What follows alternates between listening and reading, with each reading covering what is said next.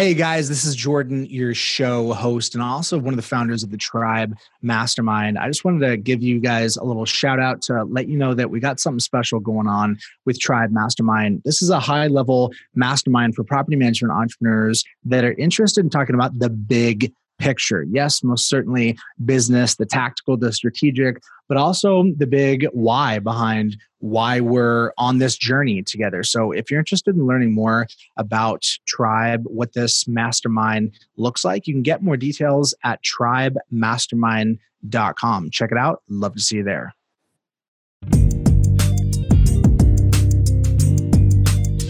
I don't throw darts at a board. I bet on sure things. Read Sun Tzu, The Art of War. Every battle is won before it's ever fought.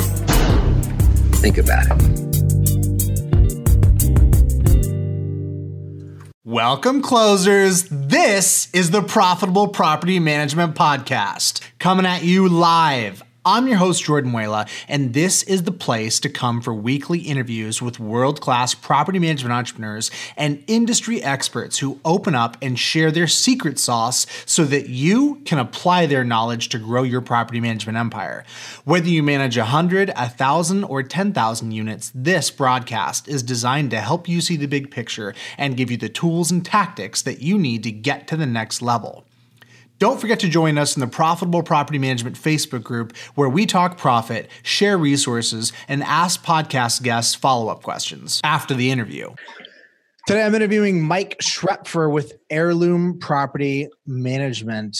Mike's company is based out of Duluth, Minnesota. And Mike, I wanted to have you on to talk about a variety of things, but specifically helping your team invest in real estate. This whole real estate investment theme, for whatever reason, seems to be underemphasized within the property management community. You got a couple of people doing deals here and there, but there's probably a bigger um, opportunity. Helping the team taste some of the goodness is part of that. So I'm excited to have you on. Thanks for coming on the show, Mike. Sure. Welcome. Thanks for having me. Mike, what's the weather in balmy Duluth, Minnesota like today? It's it's warm today versus the weekend. It's about 15 degrees, but uh, it's been uh, negative 10 this weekend. So got a record snowfall of I think 38 inches in February. It's been a wind. It feels like winter, even though it's middle of March. 15 degrees, man. That's that's lawn chair weather. Exciting. Yeah. So, uh, does that complicate day to day management with that that kind of weather you just described? Oh, this is nothing. It, uh, three weeks ago, uh, we had the coldest weather in 26 years. It was negative 30 for three days straight with a wind chill of negative 52 or 58 or something like that. Wow. Like I think that's where gasoline freezes almost. And like it was we had 11 homes have pipes break with heat on. Like heat didn't go out and the pipe still broke because there was like a draft in the basement. Um and and it just yeah that was that was tough. That was tough. Fun. All right. Well let's talk a little bit about real estate investment. I said it in the intro. I feel like there's a bigger opportunity than most operators take advantage of we've talked previously you were one of these guys that kind of got into property management through the vehicle of real estate investment talk to me about uh, your background how do you get into real estate investment yeah, so I uh, I started as an investor first. Uh, started in 2002 when I was 18. Um, I bought a house every year through college and fixed it up as kind of a job. As I've always been kind of an entrepreneur, so that was something I could do then. And so I graduated with a handful and a little bit of experience and got into it full time after college. Um, and that was you know a handful of years before the downturn. So um, I built up a portfolio before the downturn and um, and then jumped right back in after a couple of years, like 2010, um, and have been at it um, investing in 2010 ever since. So I really started out as an investor first, um, self-managing, managing stuff for some friends. Um, got into construction probably 2006 and um, started hiring staff and doing the renovations for investments and and then got into property management. So it's kind of like investor, construction, property manager. Um, but property manager is the face of what we do um, and is our brand and, you know, kind of the entrepreneurial venture that we're a part of. So, yeah. How did you get started at 18? What was the impetus or the catalyst? I Sure, sure. Um, I, I, it really simple. It's kind of by accident. I uh, lived on campus with some friends, and um, we wanted to move off campus and all live together. So uh, it made sense. I had a little business in high school, and I had the down payment saved up, and so I was burning a hole. So it made sense to buy a property at that time and then you know live for free. That was kind of the goal. And then I realized that there was uh, a lot of opportunity beyond that. And I, I really opened me up to all the numbers of it. And so without really understanding any of the numbers, um, it made sense to do, um, you know, as an 18 year old. And then I understood all the numbers, understood the value I created with the sweat equity, all that stuff. And I was into that. So um, that kind of led me from there on forward. So you're building out your own portfolio. At some point, you feel this need to have, you're wanting to expand and you want to have high quality property management. Was that gap part of the impetus to do your own thing? Like, did you go, did you churn through a lot of property management companies prior to starting your own? Yeah, never used a different property management company. Uh, looked at a couple of them in town, and um, I guess I, you know, I was probably a little naive to it in the beginning, but um, I felt like um, I was pretty hands on, so I could do it a little better. And um, I just kind of went my own way for quite a long time. And I've always been really entrepreneurial, so um, I have a couple other businesses that I started before that, and it just kind of made more sense to to make a business out of it for me and my my personality than to hire someone and stay as an investor. I really like the control, and our portfolio grew a lot. Like right now, I'm at 125 homes, so it, it kind of made sense to get into the property management space because I was kind of in it. I was I was managing that portfolio which was growing, plus some friends and family stuff. So I had a a pretty decent little book of properties I was managing just, you know, on my own.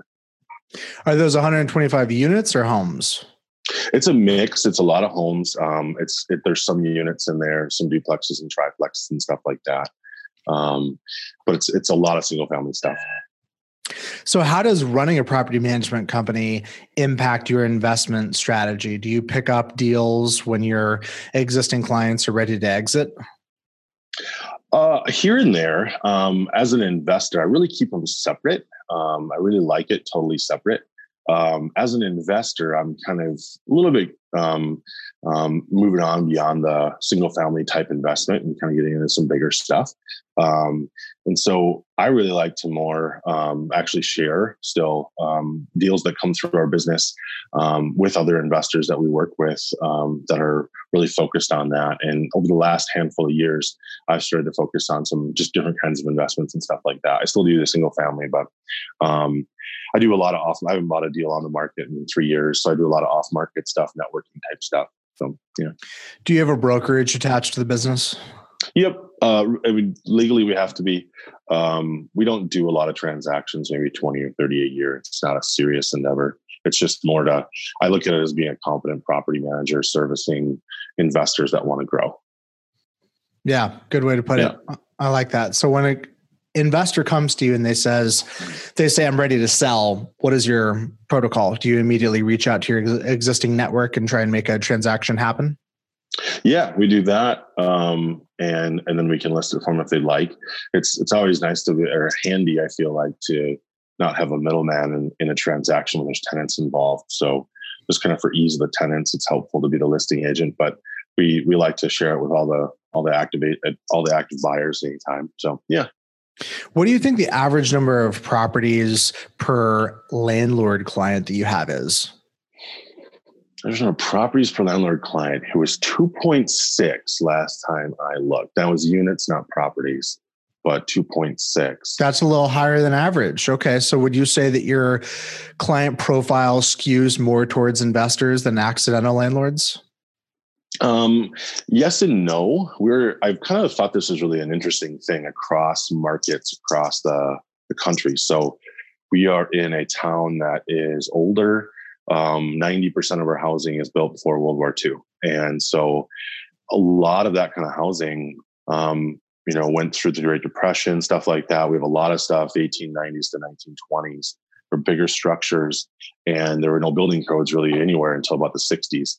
And so we have an awful lot of homes that are turned into duplexes, triplexes, five units, stuff like that.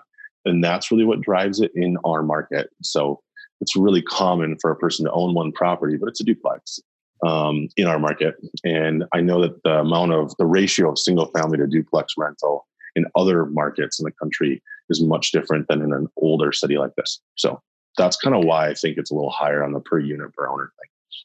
So let's talk about the real estate investment journey with the team. That's obviously something that's meaningful to you. It's a big part of your strategy for financial freedom. What caused you to want to kind of bridge that chasm in terms of helping your team also have access? Was it something that, that you were being asked about, or did you approach them? Um, it was something that I really wanted to do. So um, I felt like I kind of got to the point where if I wanted to quit today, um, I, I could and I would be comfortable. And I'm a typical entrepreneur that works really hard for the idea that they don't have to. Um, mm-hmm. But I made it there pretty quick. And so I really wanted to share that. And I realized that it doesn't take very many transactions um, to create enough passive income to be able to make that decision. And, and you know, I, I kind of looked at it as, um, you know, if someone makes fifty thousand dollars a year, um, in our market, we have a pretty good um, rate of return on our investments. And it would be a really cool thing. The biggest gift I could give versus a 401k or a, raise or a match is instead to teach this. And so I created a class around it. And, and then I created a partnership where we can help. And really, everything is about taking away the barriers so they can feel comfortable getting into it. Um, I felt like just kind of meeting people through my life. There's a lot of people interested in buying real estate and then one in 10 of those actually does and then one in 10 of those buys more than one and so there's kind of a um, a bit of a, a, path there that's got some butterflies to it and it's got some risk and um, and I, I lucked out my first few without knowing knowing what I know now and made it there but um, that's really what I wanted to share is to how to help with that and take away some of the the challenges so they can really do it so I love that. So walk me through it. How's it structured? How do you actually make it happen? Yep. So it's a it's a nine week class, um, and I charge for it. Um, it's free for my staff unless they don't show up, and then they pay. Um, and they go through uh, a lot of different theory stuff we go through my deal analyzing spreadsheets. Um, I made a game actually that um, takes someone through the career of an investor. It's like Monopoly on steroids for adults, and it's like a 30 year investment career as a Monopoly game, kind of. Um, and we play that in one of the sessions. Um, we go look at deals. I buy a house through the class. So I kind of sign myself up to find a deal in the first three weeks of the class and then execute it. And just to everything we do is about um, showing, you know, making this a very visceral experience and how easy this really is to do um, and crunch the numbers and make it happen. We have a couple bankers come in on one of the classes and and just have an open forum with them so they can kind of get the butterflies away of talking with the banker. And then we dive through the PFS and talk about how to write that appropriately. Um, and I mean, kind of after we get through the whole thing, the capstone of it is really coming up with, um, you know, how much do you need in passive income to um, survive um, when you retire, and then when do you want that to be? And well, so basically, the heirloom partnership is um, we we start with basically a plan of how much passive income um, would be ideal to have when they want to retire. And so there's a dollar amount, there's a date. And so that's 10, 15, 20 years out, depending on their age. And it's a dollar amount. Um, and and then we work backwards into how many deals they have to do in our market, given our parameters of what makes a good deal in our market. Um, and that always spells out a story that's way more attainable than you'd think. It ends up being one or two a year. And then to really help make that happen, we really encourage our staff to to do it themselves. But if they can't, or if they can maybe only do one, and then they want to, they got to wait for a little while and let their um, financials catch up. We have a partnership program where we can partner with them and um, help them with the financing, so they never have to walk into a bank, and they can um, basically get part of the equity for bringing us the deal. Very cool. Yeah. All right. So you're like you're really into this. Like this, there's quite a bit of infrastructure it. here. Yeah. yeah. And, and it makes it. I was, going to say, yeah. it makes our, I was gonna say it makes our culture really sticky um, because it, it's not just a job. We're all excited about actually where you know this is going, and um, over half our staff now owns rental property and it's kind of cool to see them all on that path and they're on a they're on a journey that's for themselves just as rewarding as it is to just kind of actually engage in what we're doing day to day in a business Yeah, that is awesome. So, how does the partnership work? When you say that over half the staff owns real estate, do they actually own it outright, like name on the deed, or through this vehicle that you've described? Yeah, so um, it's an LLC. It's a one-on-one LLC between um, our entity and, and each employee. Um, when they decide they want to do one, we we have that kind of pre-made, and we make that, and then um, we give them um, 25 or 30 percent of the equity um, of the deal for bringing the deal forward, and it's got to fit all my parameters, which we go through in the class and they learn, and that's a good learning experience because um, there's a sometimes they kind of run a couple through and then they don't work. And, um, and so what it does is it allows them to bring a deal forward, actually execute it, own a piece of it without uh, having to like, you know, the scary part of actually doing it. And the reality is like, we could, the idea is not to just do that forever for somebody. Um, and it wouldn't be smart for them to do that. This really is just a, a way to take away the barriers so they can engage and get going. Training um, wheels right? Once they do a couple, they're going to do the next one on their own, and they should, and they'll own all the equity in it. Um, but this is a way to have essentially no excuse. Like go in the market, find a deal, you find one, bring it here, and you can have a piece of it. That's all you got to do. All right. So give me like some parameters. I want to hear like how granular this actually gets for the team member. Yeah. So um, our market is is pretty strong um, cap rate wise. So um, at you know, we have a couple different vehicles for buying, how I like to find value, I call it.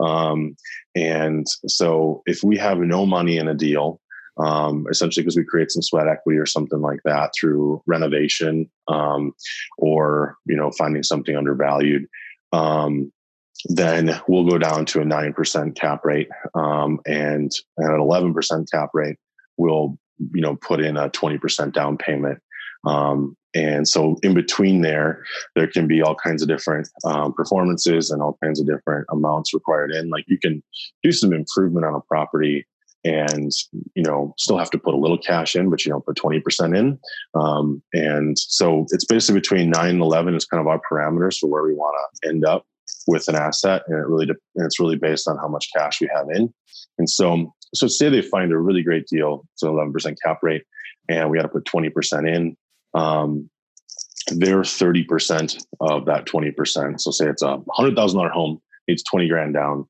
They have to bring in 6,000. I have to bring in uh, 14,000. I'll finance the six and take that out of the first rents. Um, so they really don't have to bring a dollar in. Wow. Yeah. And they're, wow. they're really getting it back. You know, it's out of their end. Um, you know, so it's just their first 6,000 in rents would come in to cover their end. So yeah, it's kind of cool. Yeah, this is really fascinating. I mean, you're making the bar so stinking low here. How long have you actually, how long has this been in place for? A couple years. Have you had any folks that have bought in and gone through this process then leave the team? Um, no, none that have left yet. Um, although it's pretty easy with the the buy sell thing there's a pre-written buy sell. I mean, the, the control is really, really structured. So I have all of it. So I'm on the risk, I'm, I'm on the hook for the debt. Um, so I have all the control and that's just the deal up front. Um, but um, what's surprising about it is actually we went through all this work. I thought everybody would dive in and I'd almost have to like have some, you know, rein it in at some point. And that's not the case. After they go through all of it, then they just get the courage to do it themselves and that's actually awesome. Oh, and, right. Yeah. And so we do a couple. We've done a couple. We don't do a ton of them, but it, what it really does is it really puts them in the shoes of doing it. And then once they do it and they realize that like, oh, I'm going to find this whole thing and I know how to do all this stuff. And then, and then really all it is is just this little equity bit. And um, that's how I, I own 30% of it or 100% of it. And then all of a sudden they start to kind of start to figure that out and become real investors. I love the saying, that you're not an investor until you're out of money. Like, because then you're just buying stuff and you just have cash. Mm-hmm. Yeah. Love it. Well, this is really fascinating to me to see how you're providing this inspiration and path towards financial freedom, it is challenging to think of something that's going to be stickier than that, right? When you think about the paths of how to get employee and, uh, engagement and retention, you got a couple of different options. One is to have a company that's really just growing aggressively. It's constantly expanding, adding revenue, adding new levels of management, and therefore it's a very long ladder to climb. That obviously is an exciting model, but it assumes quite a bit of top line revenue growth. What you're describing is a path that provides an exciting financial outcome that is not dependent upon the company growing three or four times its size over the next few years, right? I mean, people could be right. riding this wave for the next 10 or 20 years working with you. Absolutely. Yep. So, in your own investing career, you mentioned that you're doing less on the single family side and more into other asset classes. What asset classes and why?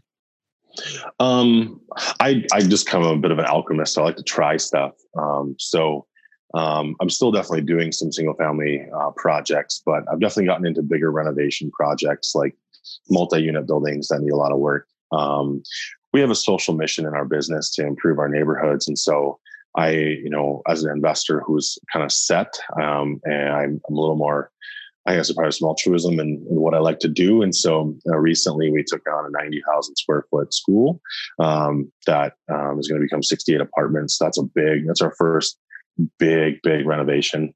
Um, and I'm excited to, to do that and pull that off. And, and if we can do it, do it again. And, you know, we're, we just started a, a five plex remodel a week ago. So I'm still doing some, some, uh, kind of one to five family or one to eight family type stuff. But getting into a couple bigger things is kind of just I, just want to I just want to try and see and learn. So walk me through that project. You said you're converting a school into an apartment complex. Yep, yep. So it's a good location in our city, and um, our school district went through a restructuring and closed eight schools and tore down three and selling the other five and built some new ones. And so this was one of the ones. And um, for one reason or another, didn't qualify for any low income credits um, because a lot of it was too new, and um, and so um, it was a more challenging one to for them to get sold, and so the price point came down, so it was pretty attractive. Um, so we're really just turning every classroom into essentially a one or two bedroom apartment, um, reskinning the hallways to make it look like a nice modern kind of hotel apartment complex type thing, um, and then we're going to have a daycare in one end of it. So um, it's kind of in the heart of our city and um, repurposing the school as an apartment building. Yeah. Really cool project.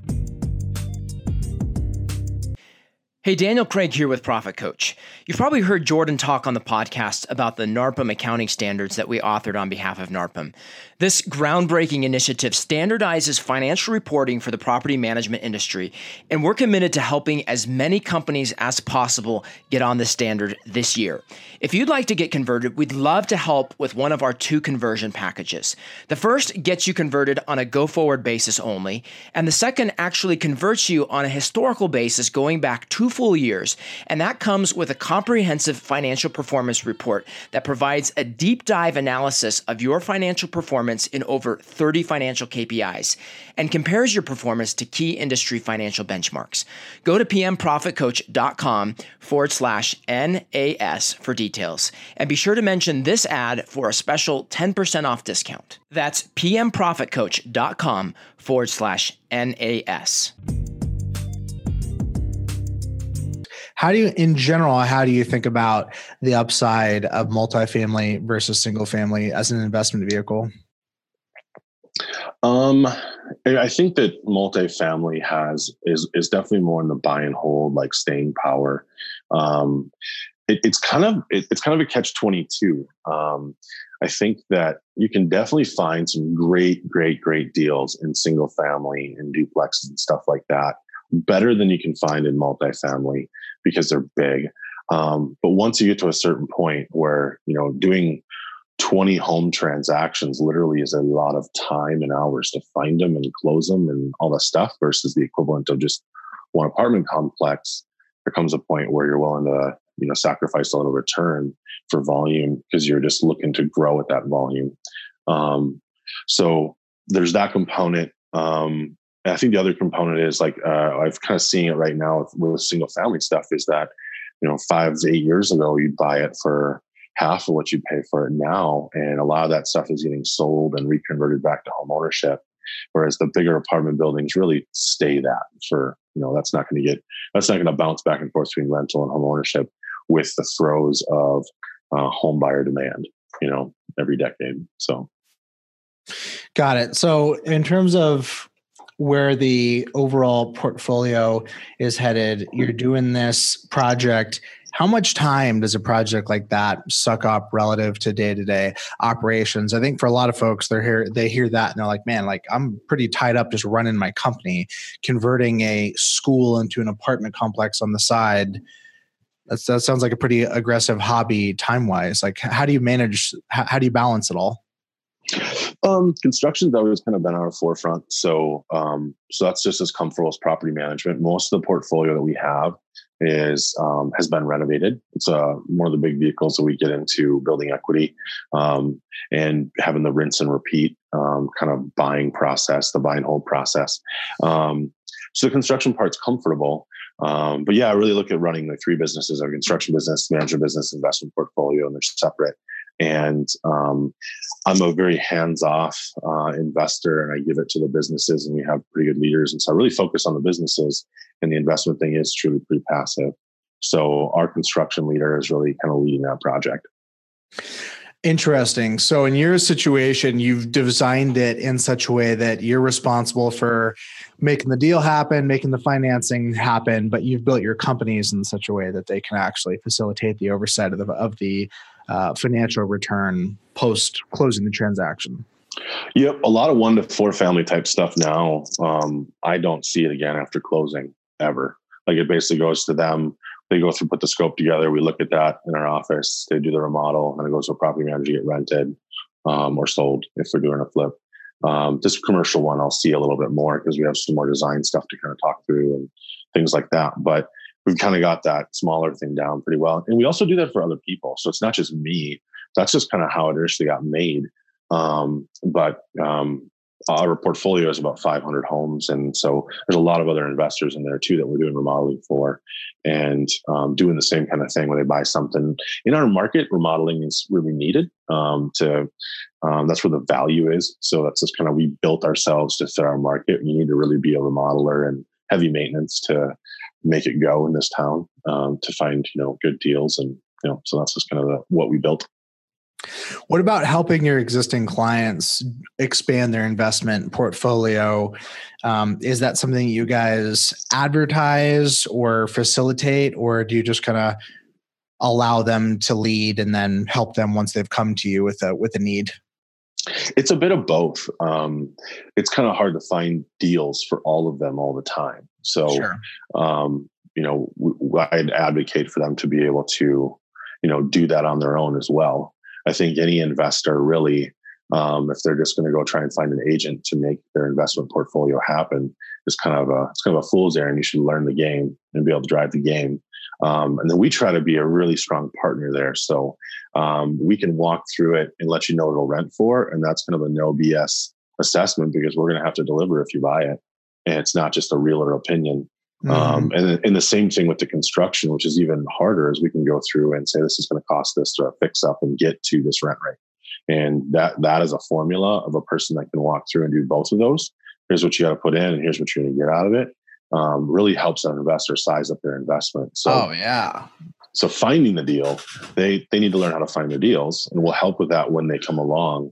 But we can help on that other end of executing. Totally makes yeah. sense that there's a lot of trust involved there when you say that you're going to do X Y Z, and then the rent return is actually going to happen. There's definitely some pressure there. Let's talk a little bit about managing third party vendors. How are you structured in terms of maintenance? Um, so we have a maintenance department. Um, we have we call it a small projects department, and then we call it a large projects department. So three departments, each has a lead. There's a supervisor over the leads, um, and there's shared staff between them all. Um, so maintenance to us is time and material work. So it's just materials and, and labor. It's the little things, the broken faucets and um, broken windows and um, uh, tenant requested work orders, stuff like that, rental inspection work orders. Small projects will be something that requires a quote. So you want a quote, it's kind of a different person that uh, gets that quote out, does diagnosis, stuff like that on kind of the problematic things to solve. Um, and that structure just kind of came out of a lot of iteration. This has been a huge kind of evolving thing.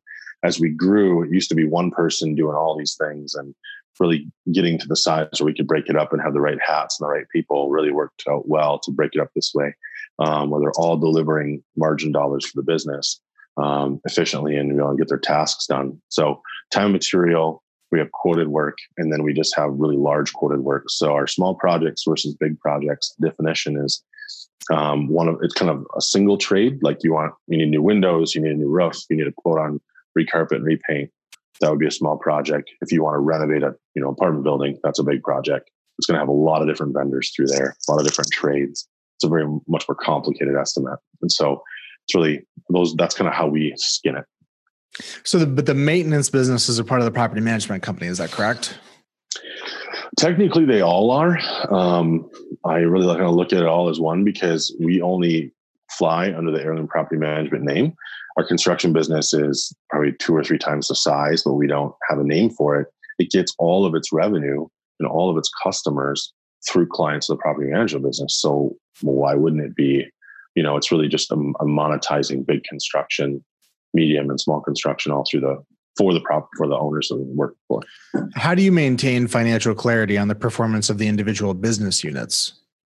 Departmentalized bookkeeping. Um, so each portfolio is a department, each construction area is a department. Um, and we've kind of drilled that back to a ratio of admin dollars to top line mm-hmm. revenue based on um, the margins which first we had to get our you know direct margin consistent and then yeah. And then we create a bonus structure, a financial bonus structure for performance um, beyond that. So you're ratio. using an, an, expense apportionment model to be able to figure that, out the cost. That's how we budget. Yep. Um, that's how we set up our like our plan for the year, and then our bonus structure. Yeah. What percentage of work orders do you think are going outside the company to third party vendors? Just like ballpark, roughly. Mm, uh, let's see our, our kind of by volume, um, our maintenance department's about fifty thousand dollars a month in revenue. Small projects about forty thousand dollars a month in revenue. Construction's about one fifty a month in revenue. Um, so all combined, they're about two fifty a month in revenue. Um, and so that's kind of a hard one to answer. So we're just talking about just typical maintenance. Um, it's about a 50 50. Um, it's getting handled by a plumber, appliance repair, drain cleaner, type of vendor or something like that. Um, and the bigger construction stuff, it's probably a, a 90 10, where 90% of it is vendors, 10% is our actual hourly staff. Mm-hmm. Got it. So okay. we're, we're a bit of a GC in a small space. So we only have six um, hourly staff. Only six hourly staff. Okay. What about maintenance coordination? Do you have more than one person handling that? Yep. So one maintenance coordinator, one, and then basically the two project coordinators. So you have three coordinators, six field staff. What is the difference between what a project coordinator does? The, the project coordinator handle handles like one-off construction stuff. Just yep. one maintenance coordinator for the maintenance for 500 units. Is that correct? Right. Yep. Okay, that's interesting. How does? uh But there's also a small project coordinator for us. So they really both of those two together cover off all the work orders. So the small project guy only really does vendors. The maintenance coordinator for us um, is the time and material. So those two together, essentially, in probably a lot of businesses, you'd call them both maintenance coordinators. Got it. Um, okay. Yeah, we used to have that be just one person. We just broke the job up into two, and they kind of have different versions of the same job. Software wise, what are you are you using to manage the logistics there? Are you using something like Property Meld or the property management software? Mm, that's kind of worms. Um, so um, started with Property Meld. It wasn't a good fit for us because we're just pretty construction heavy and we share staff between a lot of different projects. And um, so I made my own. so I made my own workflow management software. Uh, I got uh, into SQL and just made a, a tool. Um, my uh, my last name is Schraepfer, and so they my staff calls it Shrepfolio because we use that Appfolio for product property management. And then whenever it doesn't work, they call it Shrimpfolio. Um, so now it's just called Shrimpfolio. but that's so so Shrimpfolio is really how we manage it. but it works well. It works really well. Got it. Tripfolio. Okay. Well, for those of you listening at home, do not try this at home, building your own property management software on the side. Okay. So, so how's that going? Was that a, what's the upside? Was that a good idea in retrospect? Like, give me some details. Yeah, we started last, it went live last June. There's some iteration, June, July. Um, and, you know, we're a small business. Um, so it's not a lot of people in there. There's probably a dozen people in there. But what it does is it it allows you know so it's the timesheet it is the workflow management it is the reporting for our property managers and every work order that's open.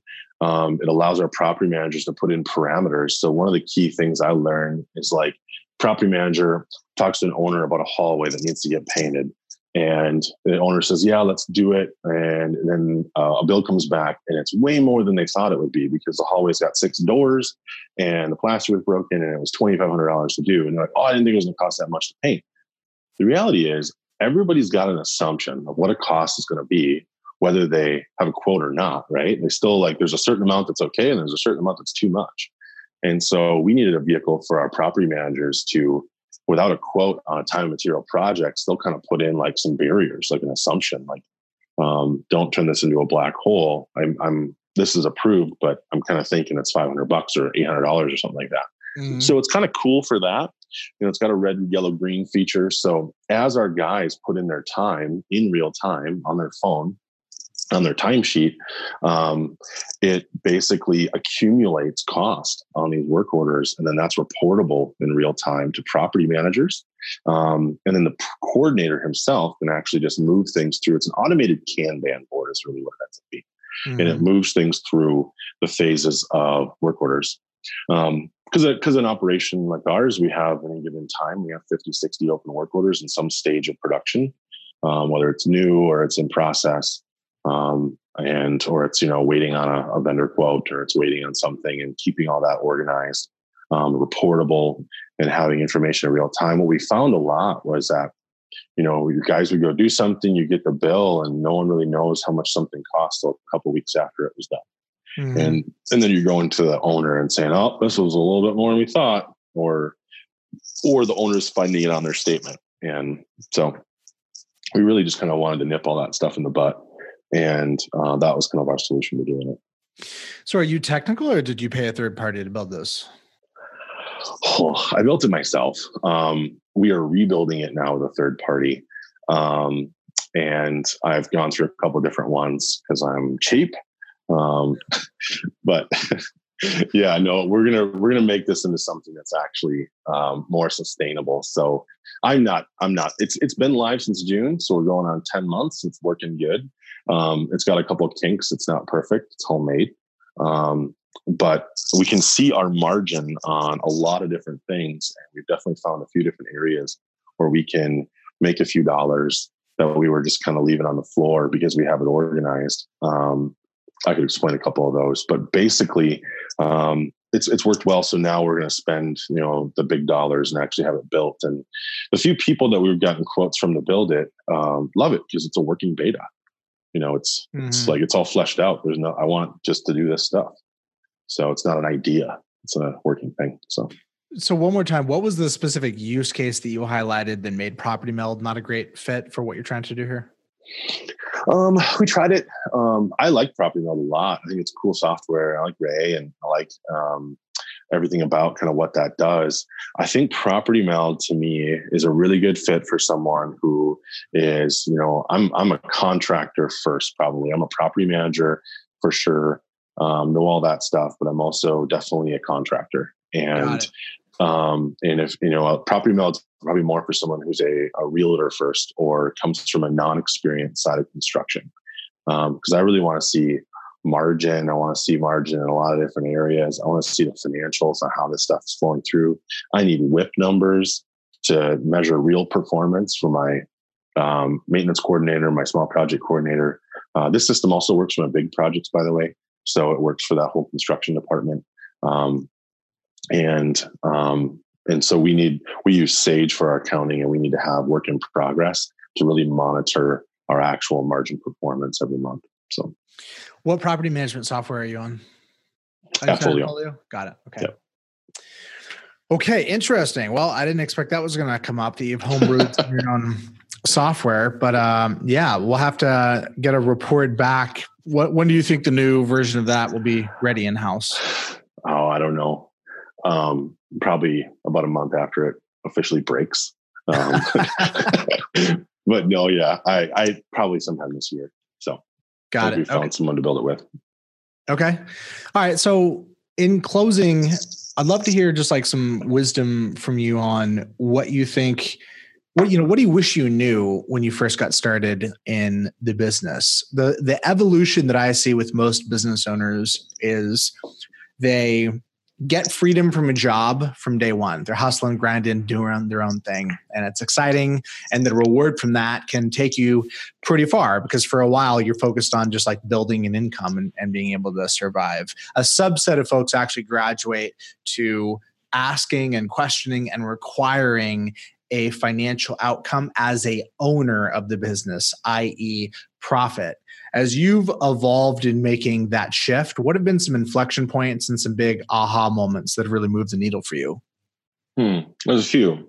Um, separating myself from, you know, the leader of a business to also being the role of equity. So the ownership, you know, right? This thing is supposed to have a return, and really you know, being able to communicate that um, as if it weren't to myself, um, but being able to communicate that. I think a mentor really helped me clear that up. That I need to go communicate that all the time, um, and it's really easy to not know that uh, to the right amount of clarity because you're just doing it for yourself. So that was neat um, to kind of call it the role of equity, um, and lagging indicators versus leading indicators and really getting into leading indicators. I think that's a really interesting thing that you just kind of don't start out looking at. You start out looking at kind of the totals of stuff um, and really getting into the, the, the small operational things that really actually uh, deliver that performance. Um, I think that's been a big one for me. Um, Any examples of of that? Hmm. I think a good one, like for leasing, um, like I love to know how many showings are on the schedule. Um, so we have uh, we do renewals in our market. You can show stuff while people are living in it. So we do renewals um, 90 days in advance um, and start showing them. And so we have 50 leases that are open, you know, T minus 60 days. Um, that sounds like a lot. Like we got to get those rented. But if we have 35 showings on the books next week, then um, that's a lot different than if we have 10. Um, mm. And so um, there's a ratio that we're kind of working out, and it's kind of in our scorecard, and we're def- we're refining that. But it's really helped give a lot more clarity of if there's an issue or if there's not. So we really like to see a one to one ratio of showings to um, um, of booked showings in the future to open leases um, at about like the you know 30 to 45 day mark. Mm-hmm. Um, that's a neat leading indicator that we're going to have a problem with leasing or we're not. Mm-hmm. Um, a vacancy problem or not. So, like that's just kind of a simple one that we've kind of drilled down to. Um, there's a couple others like delinquency, kind of just you know knowing where that's at on the fifth of the month really helps us know where it's going to end up at the end of the month and we haven't had an eviction in four years and really proud of that. Um, so we're pretty tight with the delinquency process. Um, so those things, um, that's been just a big, big change for me and kind of growing as a leader. I think the other one is a leader is you know, started out kind of a hard charging leader, like I think a lot do in the entrepreneurial world and kind of realizing that as I built a team around me, I need to transform to much more of a supportive leader that is has people around me that know more than I do and they're hard charging like I I like I am or used to be, and my job is to to um, let them shine. That's how they really actually flourish. Um, they can't always be, you know, underneath me. They have to really be uh, ahead of me as far as like their accomplishments. Love it. Awesome. Yeah. Well, this is something that I think is going to be stimulating for a lot of business owners that are hearing this and asking themselves is this something that i could do that i would want to do to help my team be more invested in the company by me getting more invested in them and their mm-hmm. financial outcome for a lot of property management entrepreneurs it's easy to um, complain about staff right? I mean staffing is just one of those things where it's like uh, it's a constant potential source of frustration but looking at it on the low level Joe, Sally isn't doing their job is a lot more myopic than looking at it from the level of what kind of a future are we creating for people? What kind of a future is this company uh, building for people that join the team? I think that's where people aspire to get, but there's got to be some weight and substance. And so helping your team invest seems like one path to get there. So hats off to you for actually making that happen. I want to stay in touch follow the the progression of that. If folks want to learn more about that, could they get in touch to get some more details from you on that? And if so, what's the best way to do that?